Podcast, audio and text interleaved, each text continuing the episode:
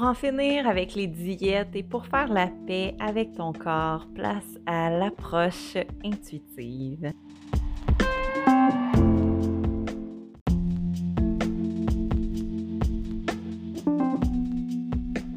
Bienvenue dans cet espace où l'intuitive en toi émergera de plus en plus.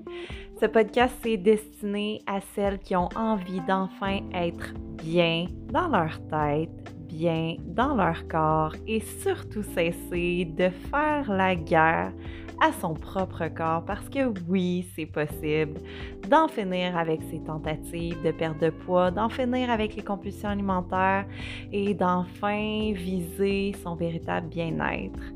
On va parler d'alimentation intuitive, de pleine conscience, de douceur envers soi-même. Euh, assurément, le but de ce podcast est de s'élever et de briller ensemble. Alors, je te souhaite la bienvenue!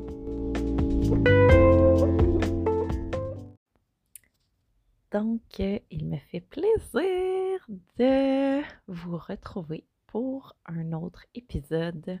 Hmm. Très, très, très intéressant. Je pense que je le dis quand même souvent. Après, c'est sûr que je suis un peu biaisée dans tout ça puisque c'est des sujets qui me tiennent tous énormément à cœur. Particulièrement celui d'aujourd'hui, euh, c'est des discussions que j'ai eues, que j'ai. euh, et ça, ben, je le dis, euh, je le dis quand même souvent aux gens euh, qui m'entourent ou euh, à mes euh, clientes, euh, de pas, euh, de pas aborder ou nourrir des discussions euh, autour de, des diètes, de l'alimentation, de ce qu'il faudrait manger, ce qu'il ne faudrait pas manger, quand on est dans ce chemin pour faire la paix avec son corps et les aliments. Ces discussions-là avec des gens qui sont très pris dans la culture, des diètes, dans le contrôle, peuvent être extrêmement épuisantes. Donc, euh, puis moi-même, il y a quelques années, je participais activement à ces discussions-là parce que, ben, c'est ça, ça me tient à cœur énormément euh, jusqu'au jour où je comprenne par l'expérience, par le nombre de discussions que ça donne absolument rien. Si la personne n'a pas l'ouverture, si elle n'est pas prête à recevoir ça, ben, c'est juste moi qui dépensais mon énergie. Euh, puis là, ben, je vois que ça se produit aussi avec plusieurs d'entre vous. Donc, mon message pour vous dans ces, ces moments-là, c'est vraiment de, de, s'il y a lieu, s'il y a l'ouverture, peut-être semer des graines sur le sujet, mais ne pas euh, sans se, se mettre dans des grandes discussions qui servent à rien. Euh, par contre, je dois avouer que moi-même, je ne peux me retenir de passer un commentaire sur le sujet euh, lorsque j'entends des, des gens qui vont juger des personnes grosses euh, en observant certains comportements alimentaires ou Euh, par rapport à des habitudes de vie. Donc, nous, on est là, on observe, euh, par exemple, une personne grosse qui consomme une boisson gazeuse, puis là, il y a des jugements, des jugements qui peuvent être vraiment méchants par rapport à ces personnes-là. Donc, on les pointe du doigt, puis il y a vraiment, c'est là qu'on se rend compte qu'il y a vraiment un stigma immense autour des personnes grosses, puis ça, c'est juste qu'est-ce que j'observe. Je ne suis moi-même pas une personne grosse, j'ai le privilège de la minceur, fait que je peux même pas, je pense, comprendre le niveau de jugement, le, le niveau de discrimination que peuvent subir les, ces personnes-là. Fait que ça veut dire que j'ai eu plusieurs discussions autour de ça euh, parce que, ben, je pense que c'est important de le nommer. Je pense que c'est important de prendre conscience qu'on est pris dans une société qui entretient ce stigma-là. Fait que c'est encore extrêmement ancré dans notre société que ben, les personnes grosses, c'est leur faute, que s'ils avaient la volonté, ils auraient juste à appliquer ces changements-là. C'est simple, dans le fond. T'es gros, ben perds du poids. Fait que la personne, puis ça, c'est la personne qui a le privilège de la minceur, typiquement, qui va être en mesure de dire ça parce qu'elle dit, ben moi, j'ai tel comportement alimentaire, puis regarde mon corps, regarde comment je suis, je suis mince, alors ça fonctionne. Mais il a là que c'est extrêmement réducteur d'avoir ce genre de pensée, ou pire, de propos.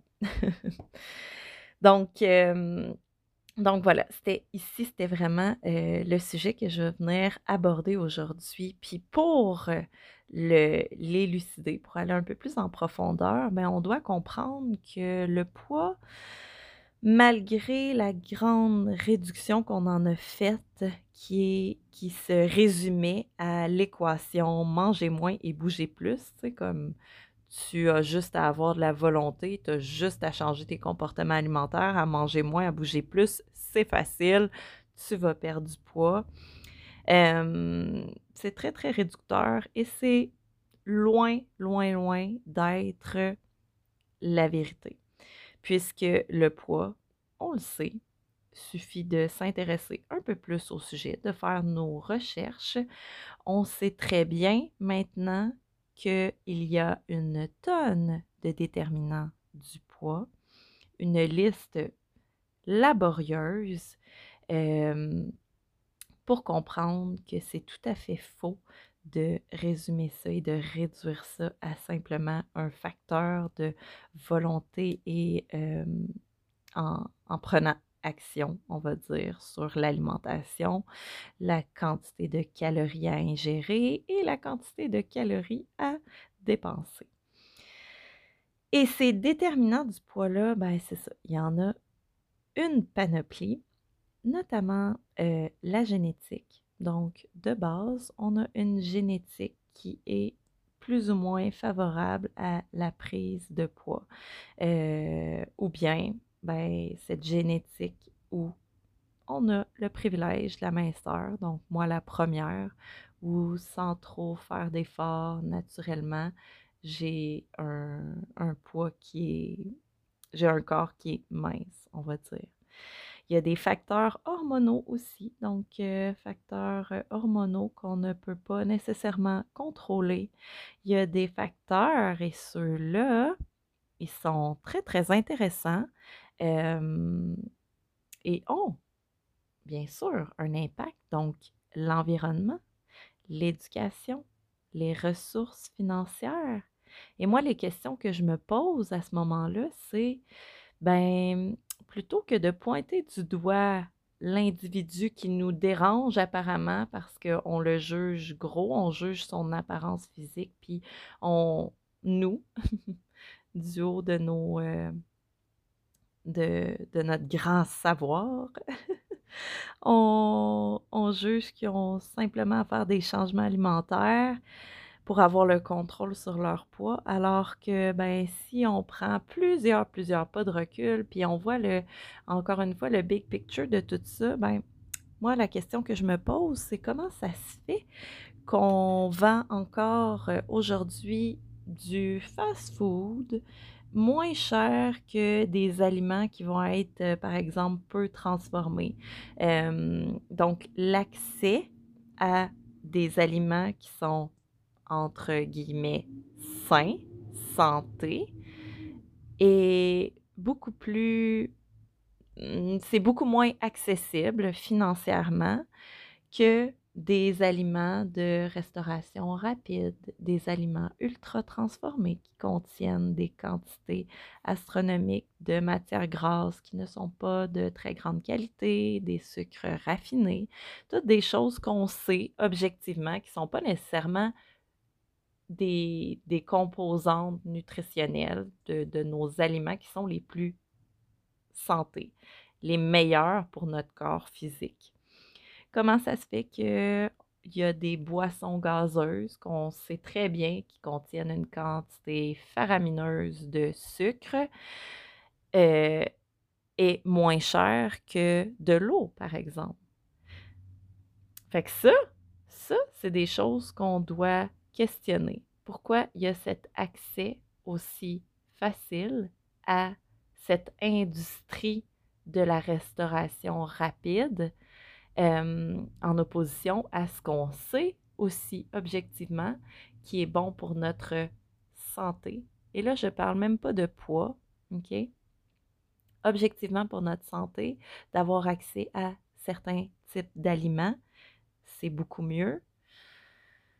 Ben là, c'est sûr que on glisserait dans un tout autre sujet qui est ben, cette industrie qui favorise euh, là où on, notre système, en fait, qui favorise euh, cette euh, industrie, toutes les industries qui génèrent du revenu finalement parce que c'est extrêmement payant, cette, euh, cette facilité de, de le sans effort, tu sais, de, d'aller Euh, dans un service à l'auto, puis d'avoir rapidement des aliments qui sont conçus pour euh, donner un goût de, d'y revenir. Hein? Fait qu'il y a beaucoup de sucre, des composantes qui font en sorte que ben, c'est, c'est très, très satisfaisant au niveau de nos papilles gustatives.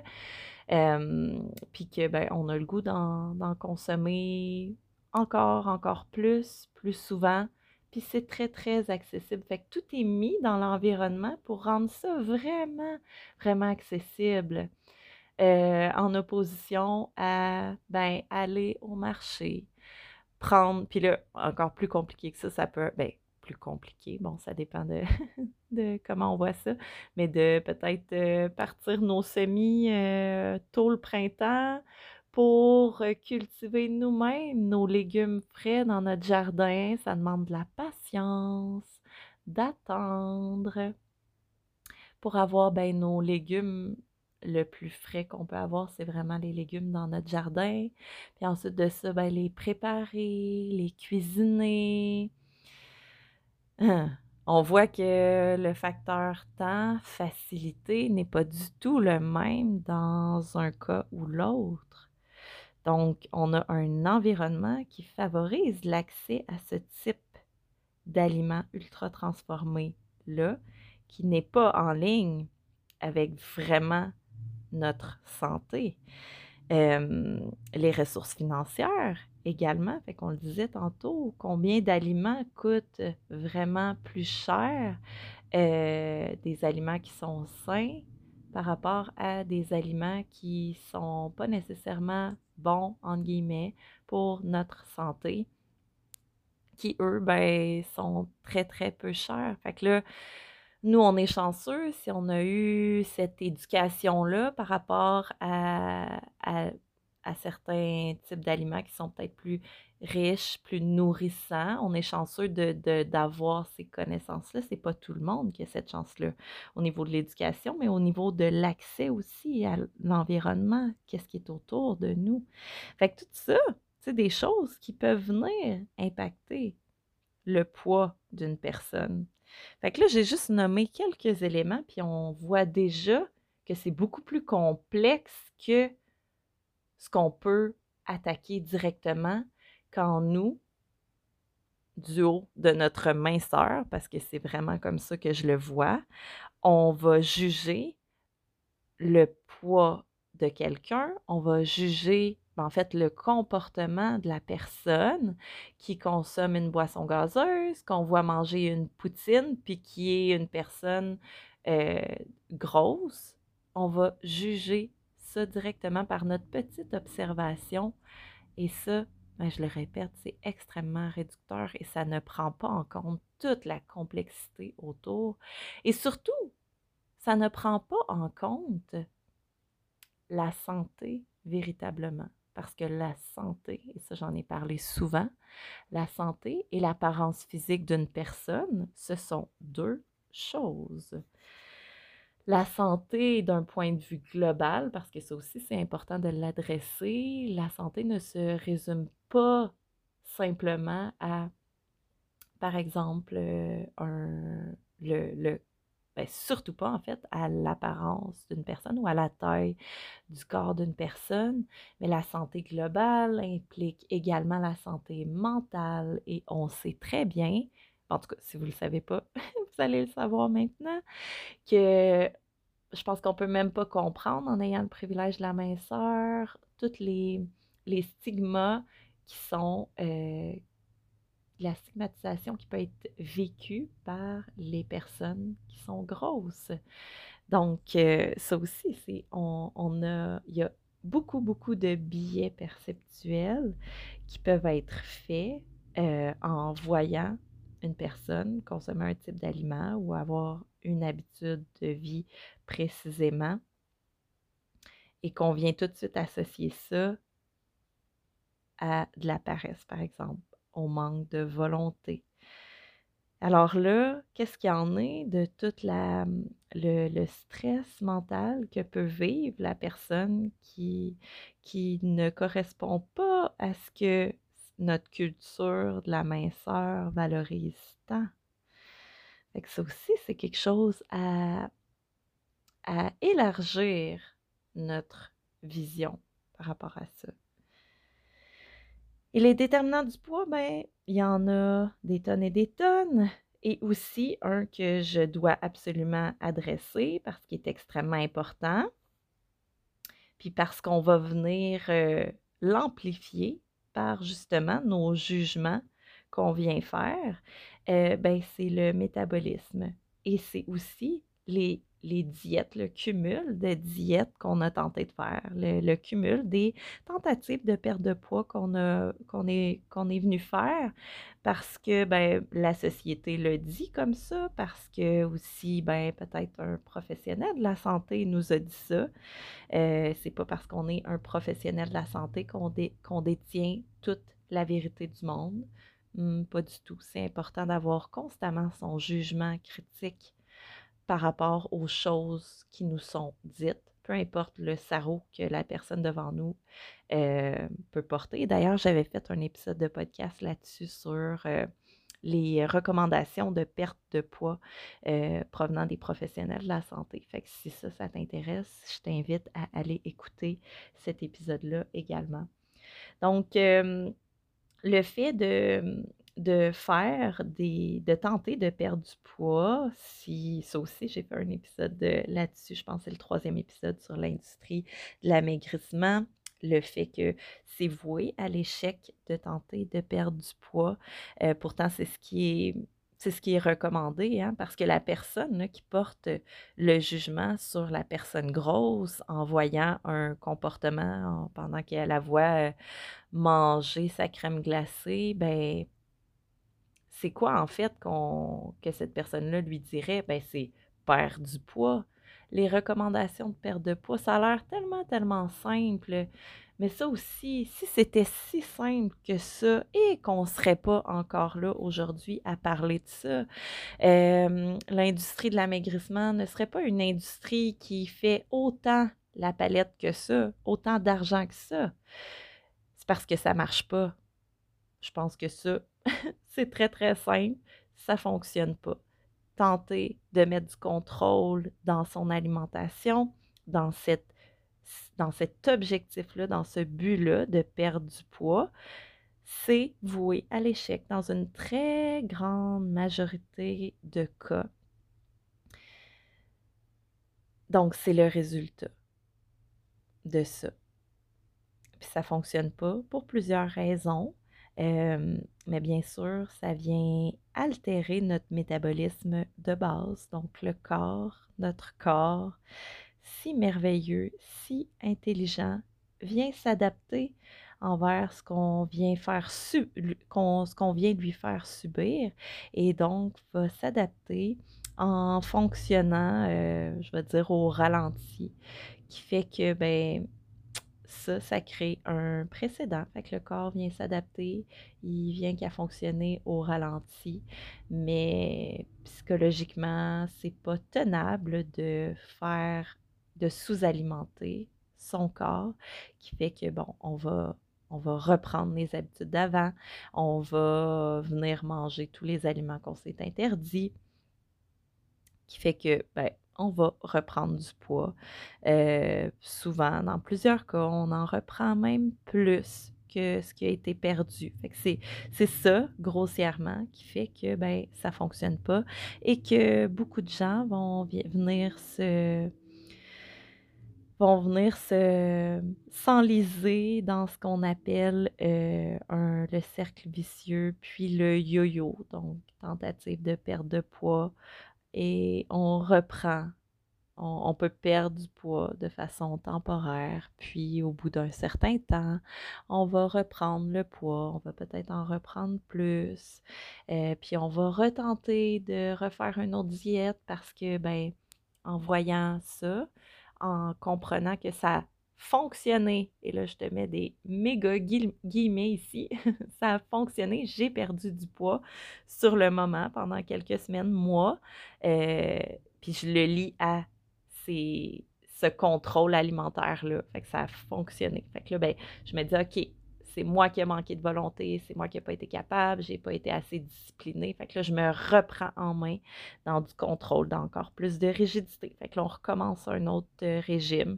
Puis là, ben, finalement, on, on vient qu'à vivre ce... ce, ce, ce ben, en fait, ce yo-yo-là de up and down. Puis on recommence, puis on recommence, mais ça marche pas. On pense que c'est notre faute, mais on recommence parce qu'on se dit la prochaine fois, ça va être la bonne.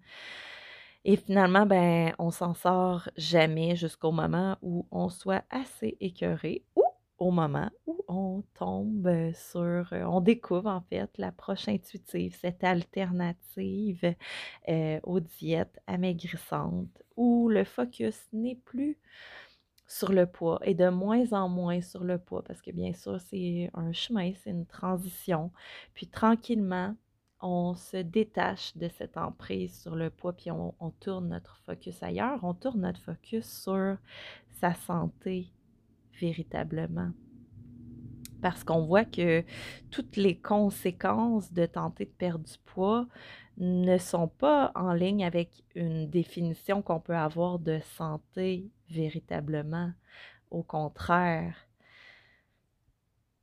parce que la santé, être en santé, avoir des habitudes de vie saines, c'est quoi? Ben... Je pense que ça, c'est pas une surprise pour personne. Il y a moyen d'avoir des saines habitudes de vie en ayant, ben, pour moi, de un, une relation saine aux aliments et à son corps, une relation libre.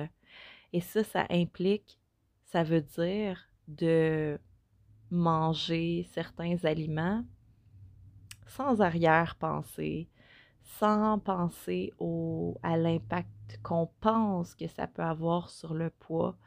Euh, donc, cette liberté autour des aliments-là, où il n'y a pas de préoccupation à l'égard de nos choix alimentaires en lien avec le poids, comme on peut l'avoir quand on est plus dans cette culture de la minceur, du contrôle des, de l'alimentation.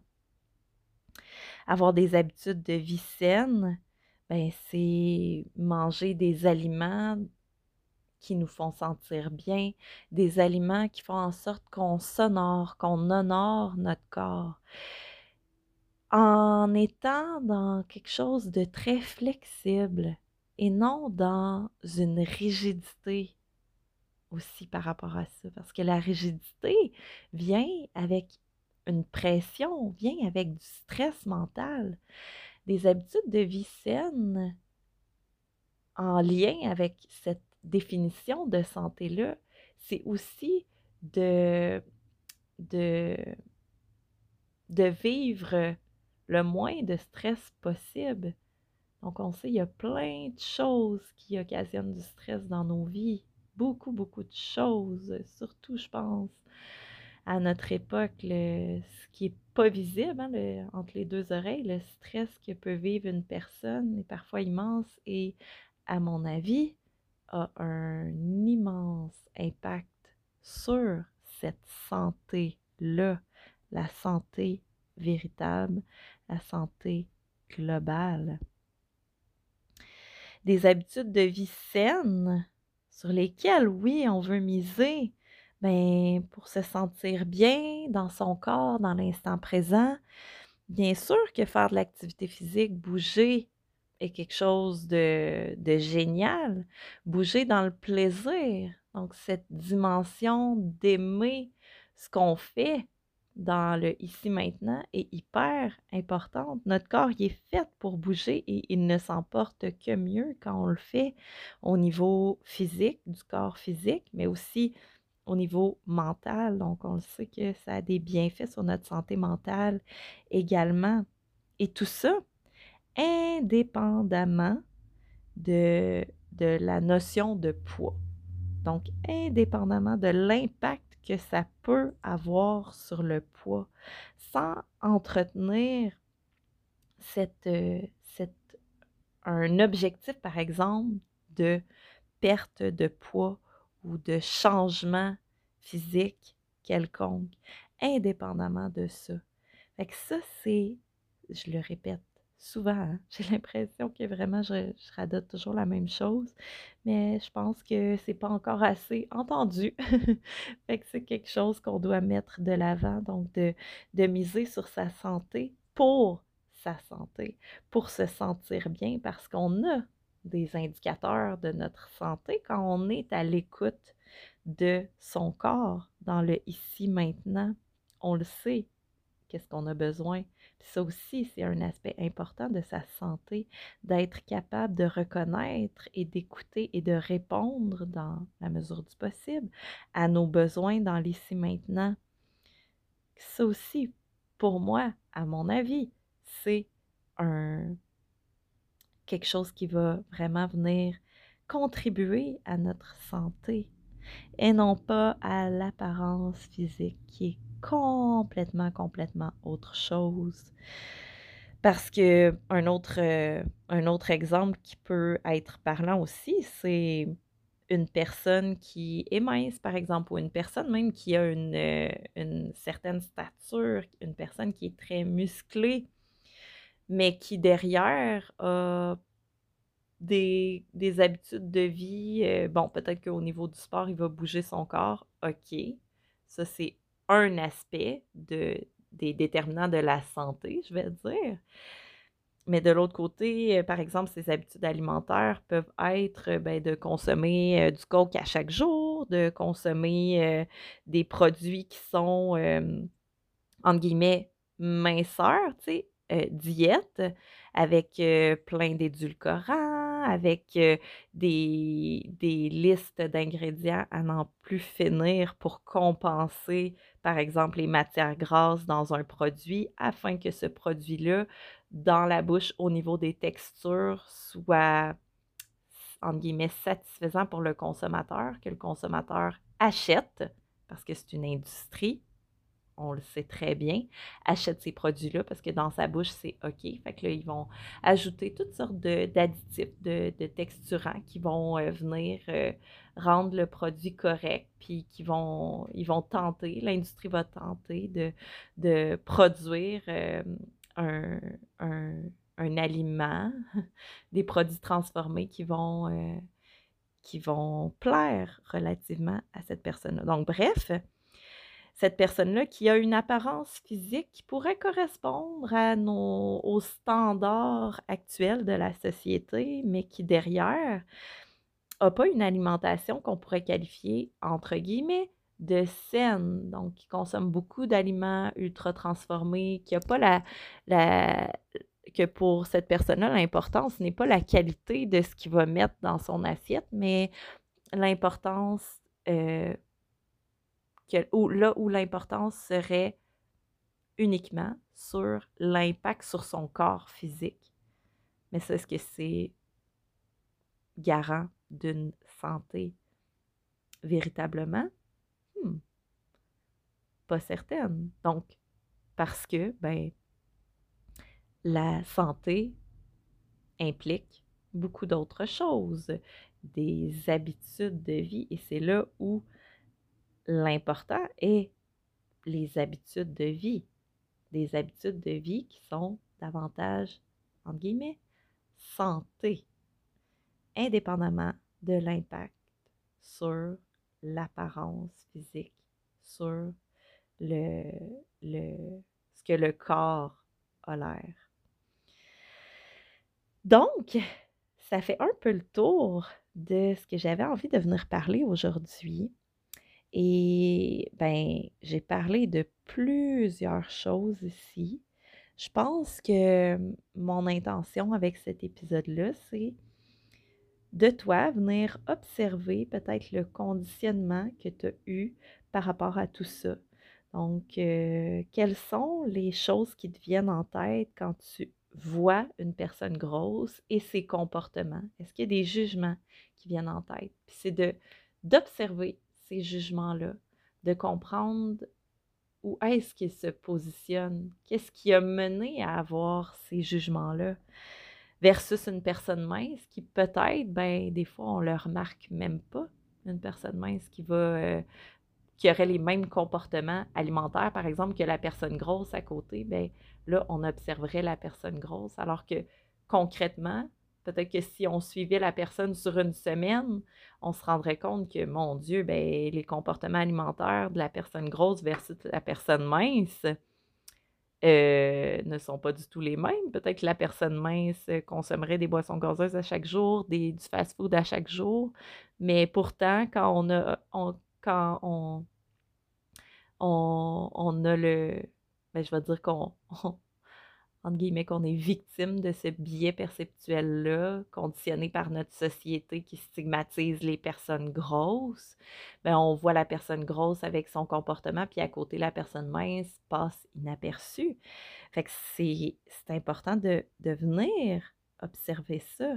Avec douceur et bienveillance, bien sûr, parce que ben, t'es pas pire qu'une autre personne. Toi aussi, t'as subi des conditionnements à notre société qui, qui a ce culte de la minceur-là.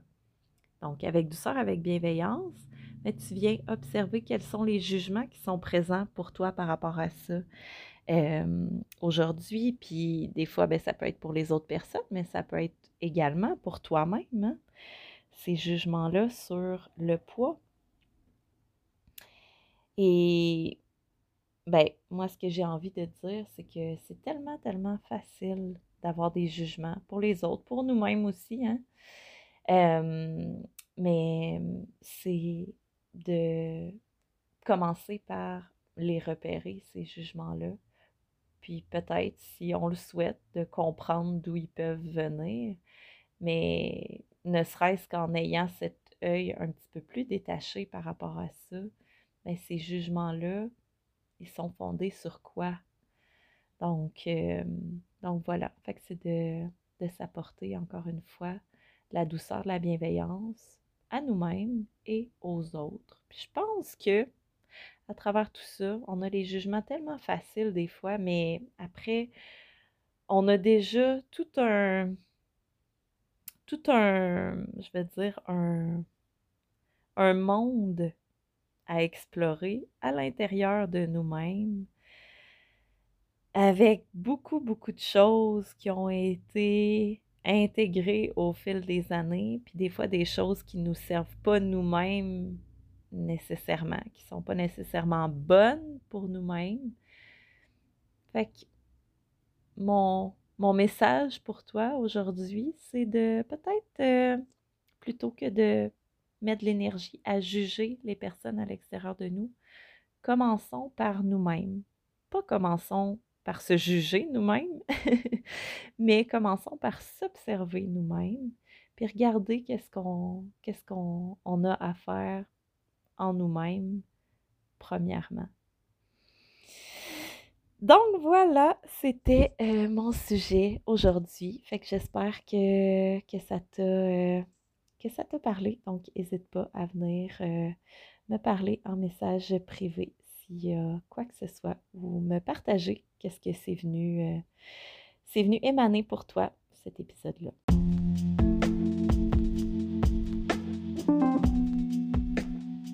Et si tu as aimé l'épisode, si ça t'a apporté quelque chose, Et surtout, si tu sens l'appel, libre à toi de m'aider à répandre ces messages de douceur et bienveillance envers toi, ton corps, ta relation aux aliments, en partageant un sur tes réseaux sociaux.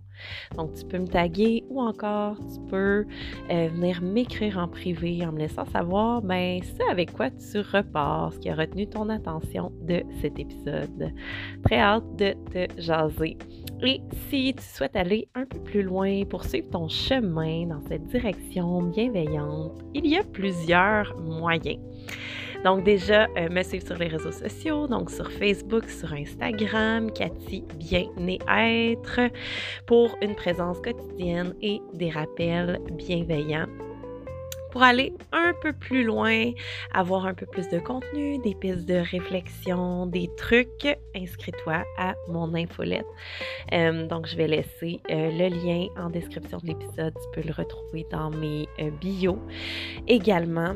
Euh, Et ensuite, ben, si tu sens l'appel d'aller encore plus loin dans ce parcours, je t'invite à réserver ton appel gratuit euh, de quinze à vingt minutes pour voir comment on pourrait travailler ensemble. Il y a vraiment plusieurs options euh, qu'on pourra voir, ben, en fait, laquelle serait la meilleure pour toi s'il y a lieu.